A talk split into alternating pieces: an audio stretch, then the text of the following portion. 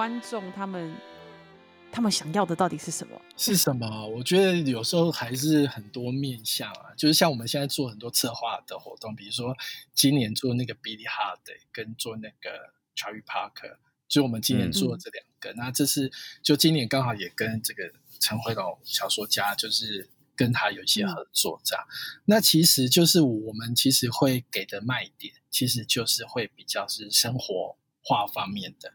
就是我可能不会是完全是 focus 在音乐的部分，因为我我刚才有提到说，其实我们还是希望针对一些就是呃比较是先让大家进来爵士乐这个圈子里面，哦，先不用给他太多压力，所以就是我们会透过一些比如说就是生活的东西，比如说在 Cherry Park 这个 project 里面，我们会有一些商品，那这个商品的东西，但以往也很多人做了，那我们就是把它做的有趣一点。然后结合不同的一些艺术家来做这个东西，然后结合一些实物的东西，但演演出的部分还是有，因为我们这次有请这个 Hope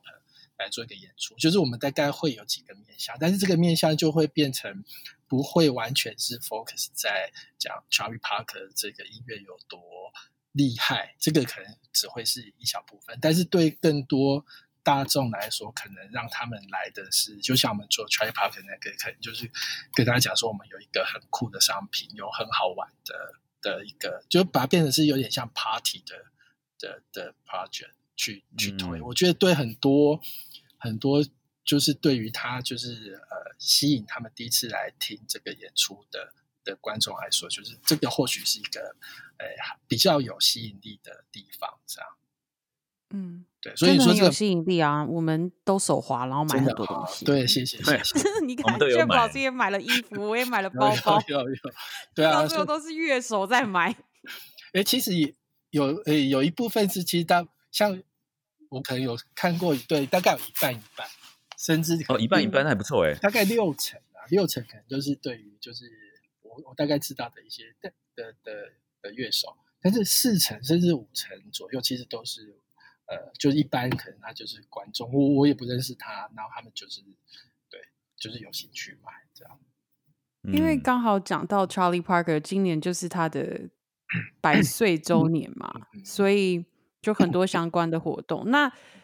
所以像是一般的听众，当然我知道，就是你们办这个活动也结合很多不同的面向，所以可以吸引到不同类型的观众。那真的这样活动办下来的时候，嗯，一般的。观众到底对 Charlie Parker 会最好奇的是什么事情？还是说都不好奇？这个问题也是蛮尖锐的。就是说，就是我们我简单说好，就是我们办那两场，其实也是算一场嘛。就是说有 Hope 演出，那当然他就是他来，他他有一个就是一个就是 Charlie Parker 的设计的一个 sandwich 嘛。对，就是然后有一个就是他的一个纪念的。袋子这样，但是因为吸引来的人，其实真的很多都是完全是爵士乐的，他可能根本不知道爵士乐在干嘛，真的很多，大概有一半。我们大概就是两场，大概有六十个人吧，哎，我们收几位啊？五六十个人这样，大概有一半都是对于爵士乐，甚至他也不认识 Hope 是谁，嗯，他他他就来了这样，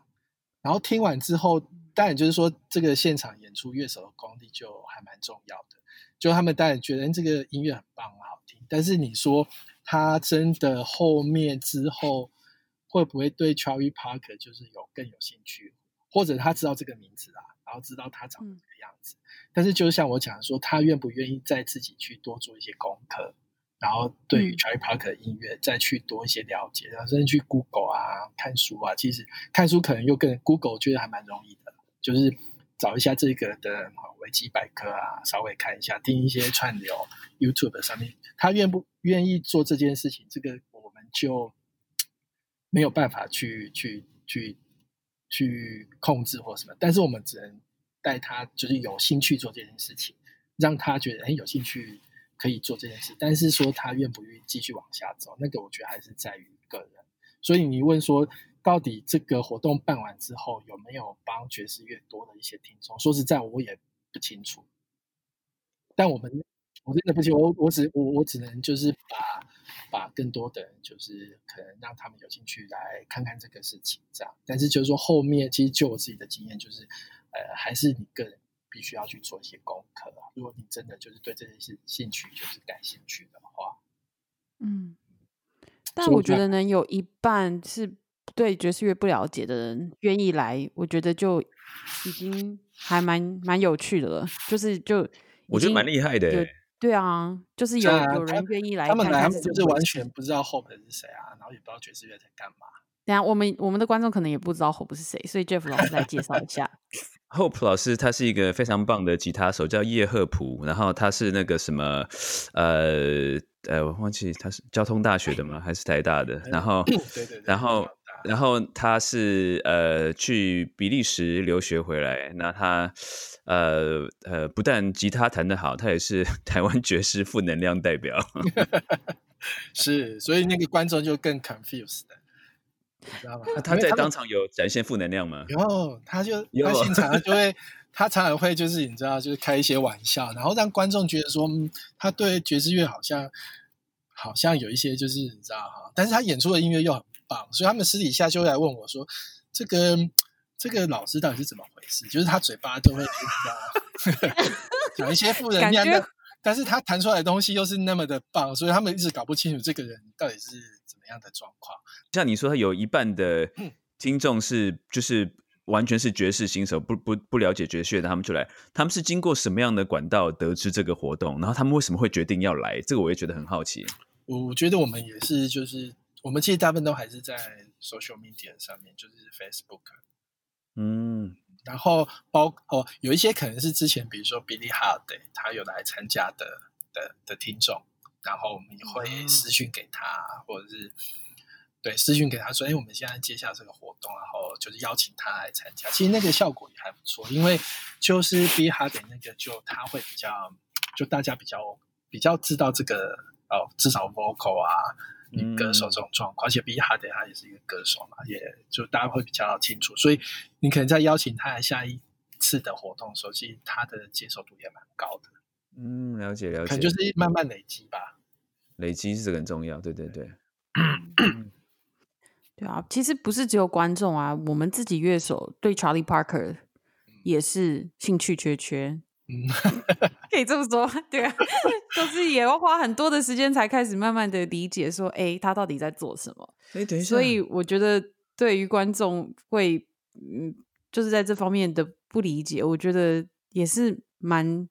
可以想象的，因为我们自己也是花了很多时间才开始慢慢的接触到。哎，你这样讲，我觉得我也回想起来，因为我自己是我自 己是吹 saxophone 的，所以对我来说，Charlie Parker 应该就是一个怎么讲，就是一个 default，我一定要喜欢 Charlie Parker。可是我也是，我也是真的过了很多年之后，才真的就是能够欣赏 Charlie Parker，是真的发自内心喜欢 Charlie Parker。嗯，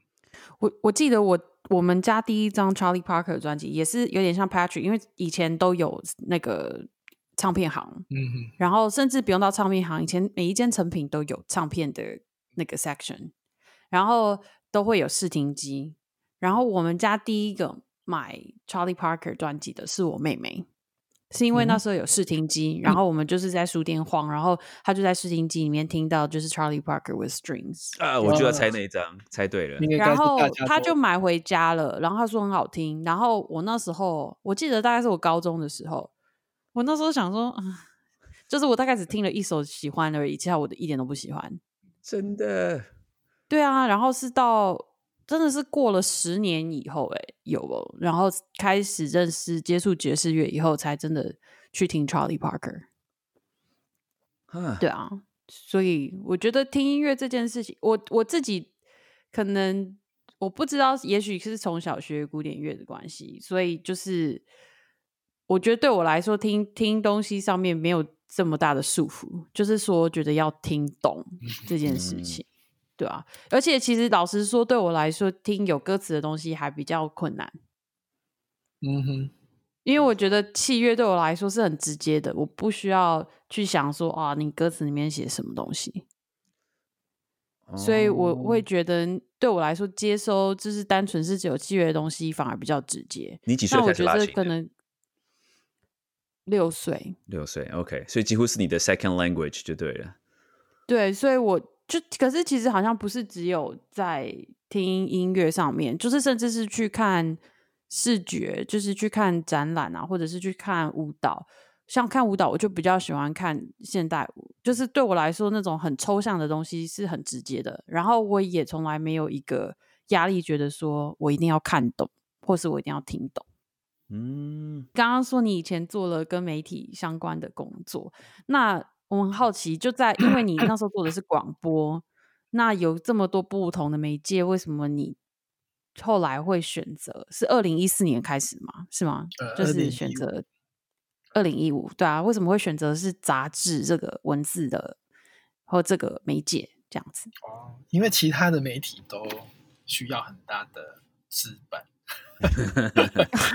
吗？因为其实现在 像我们，我后来呃气管之后我去念广那广告其实它也是跟就是媒体有很有相关。那其实媒体大概好像可能加一个网络就是数位媒体，但是扣除数位媒体媒体以外，其实四大媒体就是电视、广播、杂志、报纸。对，这四个媒体其实除了杂志是稍微你还可可以有个人创办以外，其实电视、广播跟报纸其实都非常难度都很高，就是你可能会需要很大的资金，一个很大的团队，甚至你要去申请执照这些这样。所以我那时候就消去法，说我大概能做就是杂志。那杂志的纸本东西，那时候因为。二零一五那时候，其实纸纸媒这件事情，就是纸张的这个部分，网络那时候已经还蛮兴盛的。然后我就想说，好啊，那 如果做一个纸媒，我大概也撑不了太久，所以我就想说，那我做一个数位的的形式好了。对，就是它是一个怎么讲？就是说我我相对的那个投入可以是最少，然后我个人或者说加上几位。呃，伙伴就可以把它呃成就的一个事情，这样。所以那时候是真的就是想说，但是其实对于做杂志这件事情，我要说实话，就是我其实呃，我开始做的是广播，但是其实我对于杂志的部分，我完全是不了解，就是我我不太知道说怎么样呃编一本杂志，或者说去去去去做这些事情。我是慢慢做之后，我才慢慢去学，然后去。看一些其他杂志，或者去研究说大家在干嘛。这个在杂志这一块，但是其实这个部分其实现在都在转变，因为其实杂志部分现在不要说杂志啦，包括电视、报纸、广播，其实基本上现在除了网络这一个媒体以外，其实基本上其他的传统媒体都是走下坡。嗯，对，其实全世界都是这样，也不是只有台湾，所以很多的传统媒体都在做转型。甚至说，嗯完全是纯的网络媒体，包括 Podcast 这种东西，都是这几年就是一直冒出来。对，之前是 YouTube YouTube 吧，YouTuber，那现在是 Podcast，就是说这种东西是慢慢就门槛越来越低，所以很多人就开始进来做。但是这个媒体所谓的这种，它跟以前那种传统媒体完全是两回事。对，所以就是说，呃，就是我那时候会选择这个部分，也是因为就是。很多呃现实面的考量去做这个事情，这样。所以网络的界面的杂志是需要就不需要申请吗？还是它有什么不用基本的？你不用，因为他现在那个叫台湾那个以前好像有一个什么什么什么，就是出版法还是什么，我有点忘记了。反正那时候我特别去询问过，就那个部分已经解禁了。所以现在你做杂志，其实你不用特别还要去新跟新闻局，就是做什么什么申请或什么。但是比如说像我刚才讲的电视的那个频道，就像 现在那个不是某家电视台就是要被就是换照啊什么什么的，就是他那个呃电视跟广播，我们之前做那个广播报纸，我有点忘记了，报纸好像也不用。但是电视跟广播是所谓的有限的资源的这种频道，它就会需要就是换证。所以会有 NCC，就是去去去监察这种事情，就是审核你啊，资资格 O 不 OK 啊，然后明年要不要给你证照啊？对，但是其实以那个出版来说啊，目前是没有限制的。那你自己有很喜欢的杂志吗？影响到你创办的风格？看到这题的时候，我就想要说，其实我那时候其实对于杂志，我是开始做，我才开始学怎么做。对，所以我之前看杂志都是一些商业的啊，因为就是我学的都是一些什么天下啊、商周啊那种，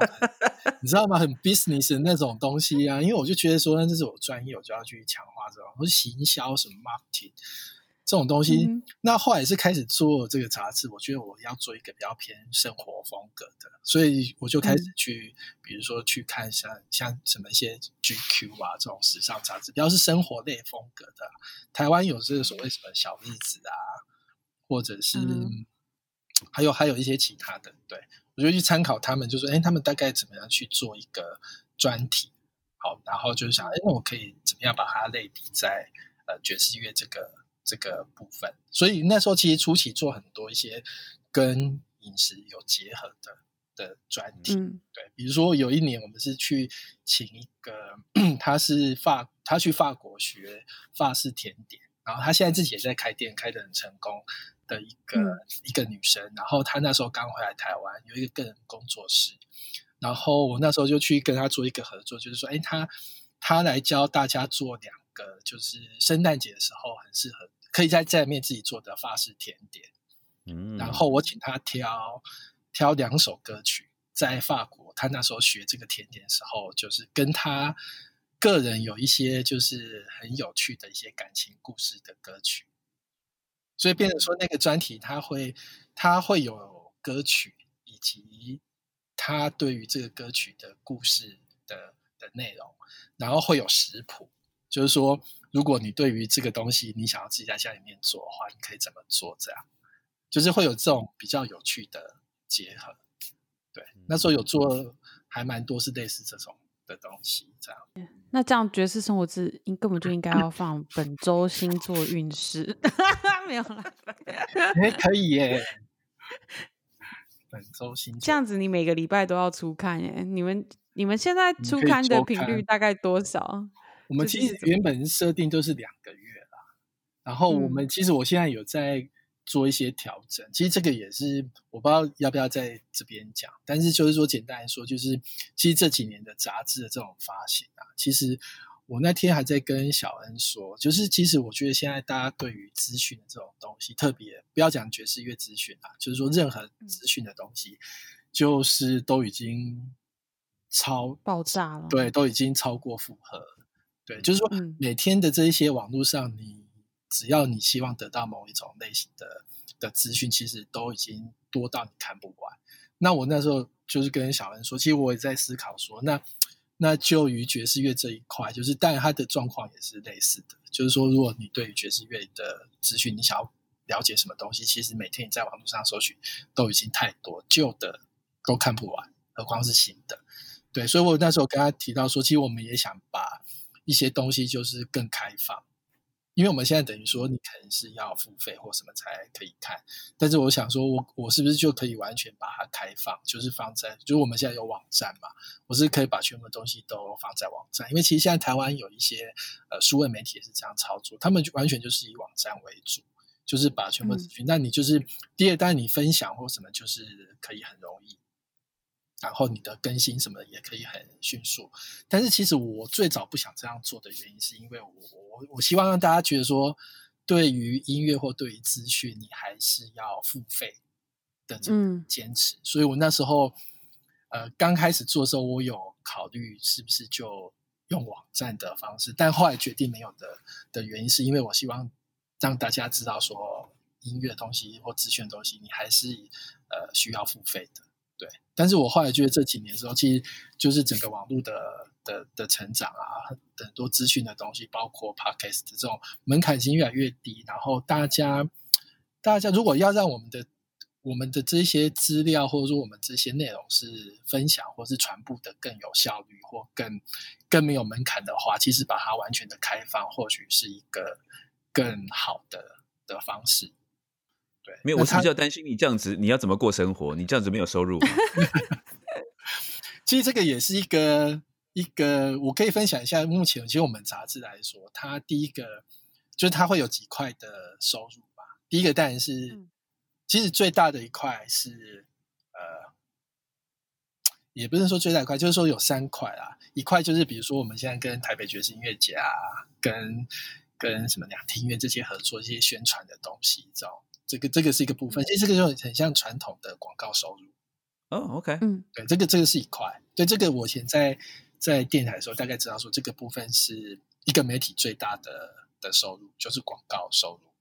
对，那第二的话就是我们今年就比如说做一些商品，嗯，对，这个是第二个。那以前我在电台，其实这个就像以前电台很多会做电视购物、电台购物这种概念，其实有点像的，就是说媒体自己去，比如说现在中广他们也在做这个，就是他自己去去做一个他自己的品牌的一个严选商品。哦，他他不一定要自己去设计，他可以自己去挑，或者是去帮你过滤，然后推荐给听众。哦，这以前我们在电台有在做这个事情。那第三块其实最少的就是订阅，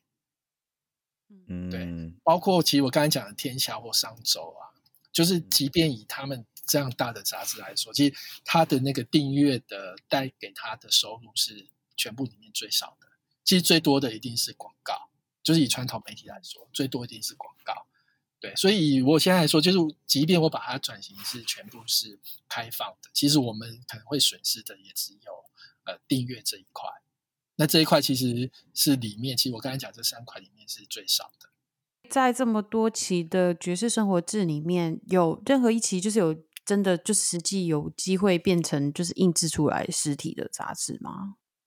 我我们可能还是会比较，我自己比较倾向啦，因为就是其实我们就回顾这过去这几年做的东西，其实很多东西就是会有它就是保存的价值。嗯，其实其实我现在再回去看，比如说有一些我忘记了，之前有好几位就是一些乐手，比如说像两厅院这几年来的一些国际乐手，大概我们也都有去做采访，甚至更早之前，比如说像那个台中爵士音乐节的那个。Pete Martino，嗯哼，对，就是他已经年纪很大，有很多年纪很大的乐手。那如果我们可以安排，就是对方也可以 OK，经纪公司 OK 的话，其实我们都会去采访这样。那我自己现在再去看，比如说 Pete Martino，可能好像二零一六吧，还是什么时候有来过台湾？那当然他现在就不太能够再演出嘛。那比如说这些有来过台湾的乐手，甚至我们现在帮。台湾的乐手就是固定拍的一些照片，还有一些现场演出照片。就是我觉得可能某一期会比较困难，但是我觉得是可以是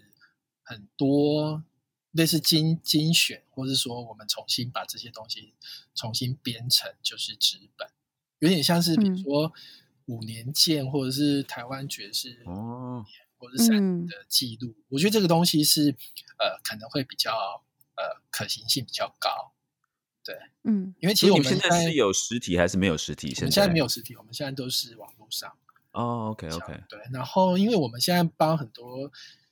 乐手拍的一些封面照片，其实很多都没有用，就是我们大概只能用几张。那其实很多是没有用的，就是也也也没办法，因为那个篇幅的关系这样。但是很多东西就是我们觉得，其实那个也很棒。就是如果未来可以出一本，就是类似台湾爵士乐手图鉴。的这种东西，搞不好我们就可以把大家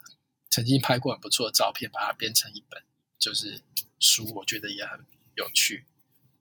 哎，这个我很想看呢，我很想要有一本。对啊，我刚刚原本也是想说，有没有可能就是像年刊或者是双年刊这样，然后就是有一些，因为你像刚刚也提到，就是台北爵士音乐节说就是爵士十年，所以这十年中间就是有什么很重要的事情，如果放在一起的话，我自己也会觉得很想要收藏。是哈，好啊，我们可以来 研究一下，因为真的还蛮拍过蛮多乐手，当然还有很多没拍啦，但就是说，就是把它变成一个。记录也好，然后 啊，这样让我想到，不知道台北有没有哪一栋有一栋房子，然后大家是可以站在前面，像我们拍那个，就是像 Harling 对那那张经典的，我们自己也仿制一张。对，明神前几年他在两天院做那个什么重返古巴，哎，重返哈林吧，就是在实验剧场，然后他那时候就问我说，哎，要不要来弄一个这个？就是他也想要做一个那个哈哈里的那个照片这样，但后来就是，但是就是像你讲这个，对对对。台湾的话，那一定要去 Blue Note 拍啊。所以大家在那个师大夜市站在罗斯福路的那个什么交叉口。这几年尤其我觉得爵士生活之 Patrick 做的这一块，我觉得还有一个很特别的事情，就是你其实因为你自己本身一开始你是台中人吗？就是你我记得你有在台中或者是高雄这边就是移动，然后很多的事情都是发生在台北以外的地方，这样子。嗯，对啊，所以你可以讲一下，就是这些不同的地点，然后还有这些活动，就是的这些经验吗？哦，因为我们最早做这个杂志是在台中嘛，就是创办的时候，然后后来就这几年回到高雄，所以就是呃有一些东西就把它就是在高雄这边呃做举办，但是就是台湾其实也不。大了，所以就是像比如说像 B 哈的这种东西，我们也会去台北，就是如果适合的场地，我们也会去做这样。那如果你有问我说，就是有什么比较有趣的这个台北以外的，可能我还是除了就是刚刚前面讲，就是今年我们做那个绝江鸟之夜啊，就是像 Cherry Park 就是致敬的这一个活动之外，其实我们大概在呃二零一八年底，就是有在高雄的博尔。就是呃，就是做驻村，然后我在里面就是做了一个，把我们拍摄过这一些爵士图像、这些摄影作品，然后把它输出，所以那个现场会有点像是摄影展，嗯，就是不知道的人会觉得，哎，这个人是一个摄影展，但是那些都是比如说像可能许玉英啊、谢明燕，就是我们拍过这些封面，然后我们把它就是把它就是呃陈列起来。然后做的一个爵士树，就是一个比较是立体的爵士树。然后现场有一些耳机，可以在试听一些台湾的爵士乐专辑。然后那个空间就是大概静态的部分，我们会有这个，然后会有一个固定播放的一个爵士乐现场影片，就是它有一个楼中楼嘛。所以我们在楼中楼就做一个这个，然后大概那三个月期间，我们大概每个礼拜都会办一个讲座或者是小型的演出，在在那个地方。然后我觉得那时候其实因为那个是我们第一次，就是呃以前我们完全就是在线上虚拟的一个平台，但是那个是一个我们第一次就是一个比较长期，大概三个月时间的一个呃实体的空间吧，可以这样说。对，那我觉得收到回响也蛮大的，因为真的有很多是，呃，他们原本在网络上有关注我，然后他们特别来看，然后，所以我也也因此认识还蛮多，就是呃新的一些同好，这样，他们就特别来这个空间看，然后来认识，然后我觉得那个。我觉得现代人对于实体这件实体的空间或是实际的这种接触，其实还是没有办法取代啦。即便就是说这些呃这些网络或这些媒体或这些 Internet 就是多么的方便或多么的这个呃就是多样化好了，但是这种实体的人跟人的接触，